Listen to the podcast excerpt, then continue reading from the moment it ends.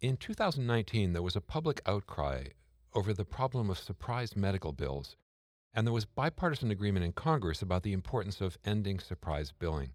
But although legislation targeting the problem advanced out of key congressional committees with support from both parties, Congress ultimately failed to pass a law to end surprise medical bills. I'm Stephen Morrissey, managing editor of the New England Journal of Medicine, and I'm talking with Erin Fuse Brown, an associate professor of law at Georgia State University. Professor Fuse Brown has written a perspective article about Congress's inaction on surprise billing.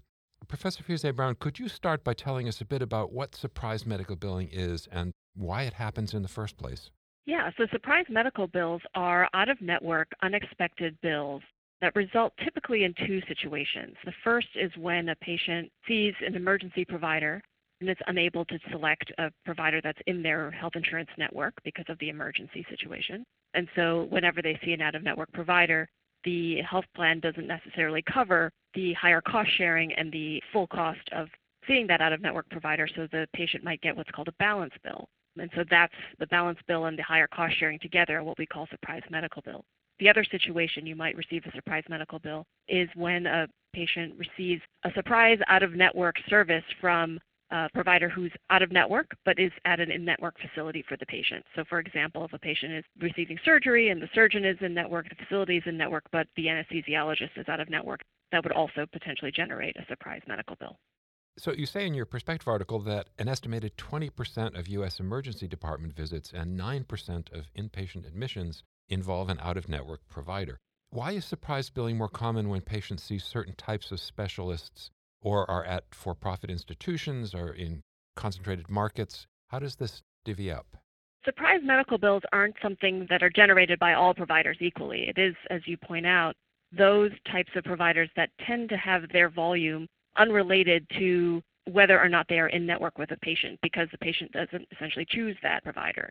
So if a physician is, like I said, in an emergency situation, or sometimes it's the ancillary provider, the anesthesiologist, the pathologist, the radiologist, someone who's hospital based, is not someone who the patient is selecting. So therefore, the patient doesn't have any ability, and the health plan doesn't have any ability to sort of steer the patient to an in network provider in those instances. So there's not a lot of incentives for these types of providers to contract to go in network with a lot of health plans because they're going to see the same number of patients, and frankly, they can bill a higher amount if they stay out of network than if they agree to a negotiated, which is usually a discounted contracted rate.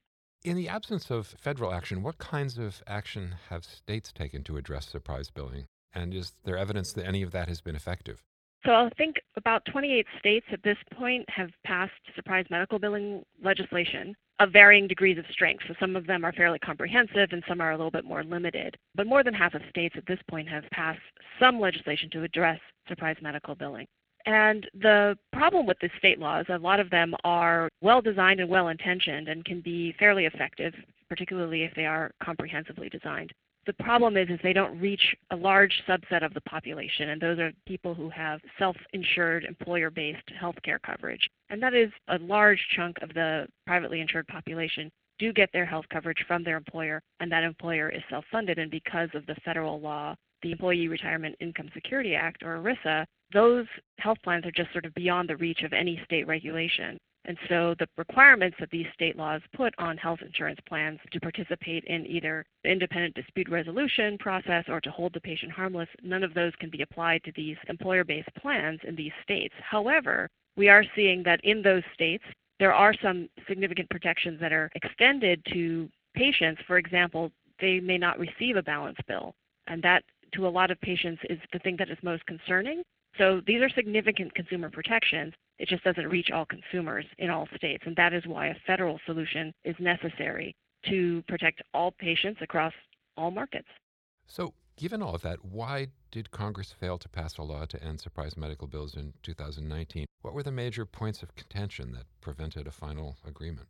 So, I think that some of the major points of contention really boils down to coming up with a methodology for determining how much that out of network provider is going to be paid by the health insurance company. In all cases, I think everyone or just about everyone agrees that the patient should be held out of this dispute, held harmless from this dispute, should not have to pay any more than their in network cost sharing amount that they would normally owe if they went to an in network provider. And so that part is fairly well settled. the big dispute really comes down to how much will the health insurance company pay this out of network provider who in a lot of cases is saying, well, we want to be free to bill something higher, what we think we're worth. Maybe it's closer to their billed charges or they're what they call their usual or customary rate. And it's often a negotiation between an argument, frankly, between health insurance companies and these out of network providers. And so some of the bills pick different methodologies. Some of them use a benchmark that says the sort of default accepted reasonable rate would be the median in network rate for similar services in that geographic area. And so, how do you approximate what an in network agreed upon amount would be in the absence of an agreed upon contract? So, that's one way that the legislation has tried to use existing sort of market benchmarks in order to determine what's a reasonable rate.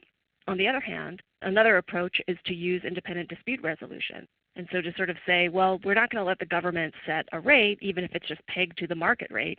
A lot of providers in particular want the freedom to argue that they should be paid more in any given instance and go to dispute resolution and use an arbitration process to let an arbitrator decide how much in any given experience of care what would be a reasonable amount for the services that they provided. So the arbitrator uses something called baseball style arbitration typically, and that just means that each side, the health insurance company and the healthcare provider, put forth what they consider their last best offer. So what they think best approximates a reasonable rate for what they think the service is worth. And then the arbitrator simply has to pick one of those, the one that they think is closer to the fair, reasonable rate. The arbitrator isn't free to set its own rate. So that sort of style of arbitration rewards making reasonable offers. And it also, if you sort of make the losing party pay the cost of arbitration, then you also incentivize these parties to come forth with real approximate rates that they think are going to be a reasonable rate. However, as we've seen, some states have tried this strategy. New York comes to mind, has a baseball style arbitration. The success of this arbitration depends on what the arbitrator may consider as what are they comparing a reasonable rate to.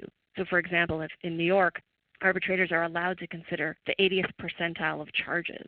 And we all know billed charges are somewhat untethered to anything in the market. It's just sort of a unilaterally set price. And so, as a result, I think there's been some early evidence that in the New York example, when the arbitrator is allowed to consider something like billed charges, then it inflates that reasonable rate up and up and up. So over time, we see those prices rising. And so the cost saving that we would expect out of the surprise medical billing reform are just not there when you have the dispute resolution process that doesn't seem to kind of keep a guardrail that manages the price inflation that comes from things like considering billed charges. So the sticking point is that these details about how you set the out of network rate end up typically favor one side or the other a little bit more, right? So providers really favor arbitration. Payers and patient advocacy groups tend to favor a benchmark approach because they think it's a lot more simple, it's more streamlined, it lacks the sort of administrative expense of arbitration. And both sides sort of think that their side is the only way that's fair, and that's where the argument is, and that's why we're seeing trouble. Congress struggled to pass a law that seems to have bipartisan support and a lot of patient clamor for something to fix this problem. So, in that regard, you mentioned in your article the role of large donations and lobbying pressure from private equity firms in preventing the kind of compromise that people were looking for. So, what kind of stake do private equity firms have in surprise billing, and why were they so effective in keeping this legislation from happening? What we've seen over the past decade or so is there's been a large influx of private equity investment in certain types of healthcare sectors, and in particular, certain types of physician practices, as well as freestanding emergency rooms and air ambulance companies. And what we're seeing is that a lot of these private equity backed physician groups have adopted a balanced billing and out of network strategy as part of their overall revenue strategy. So, remaining out of network, relying on out of network billing to increase revenues for the investor has become a critical piece of their revenue, frankly. And so any of these surprise medical billing laws that curtail or clamp down or prohibit balance billing and this out of network strategy will also threaten their bottom line. And so we're seeing a lot of effort for whether it's advertising or direct lobbying of members of Congress to campaign contributions. We've seen sort of a very large scale effort to put a lot of money towards stopping the more cost saving measures in a lot of these surprise medical billing laws. And so even though we saw this compromise approach emerge at the end of in December of 2019 coming out of the Senate and the House, there was a lot of momentum behind that approach and it sort of adopted both a benchmark and a dispute resolution. It really was a true compromise. It didn't favor one side or the other in any particular way, but this compromise approach was frankly torpedoed because of the lobbying efforts of these private equity backed physician and other healthcare groups that stand to lose some of their profits as a result of some of the reforms that these surprise medical billing measures would put forth. And so as a result, the House Ways and Means Committee put forth its own proposal, and that, in essence, scuttled the compromise that had emerged from the House and the Senate, and nothing ended up getting passed at the end of 2019. Of course, Congress has taken surprise medical billing back up again this year, but that fight is still persisting. We see the private equity backed physician groups and other types of healthcare companies really taking their argument to the members of Congress and trying to press on them that they are not to use any type of approach that would use a benchmark, that providers should be free to seek arbitration or other types of dispute resolution, and that really a lot of the cost saving measures are being slowly squeezed out of the bills as this pressure mounts. So, finally, given all of that, do you think there's any chance that legislation will be passed in 2020? And what would you think would have to change for that to happen? Well, I still have hope that legislation will pass in 2020. I think that there is complication now because I think a lot of the attention or the healthcare attention in Congress and elsewhere are focused on coronavirus response. So I think in some ways the momentum has been slowed in terms of getting something this session uh, on surprise medical billing passed.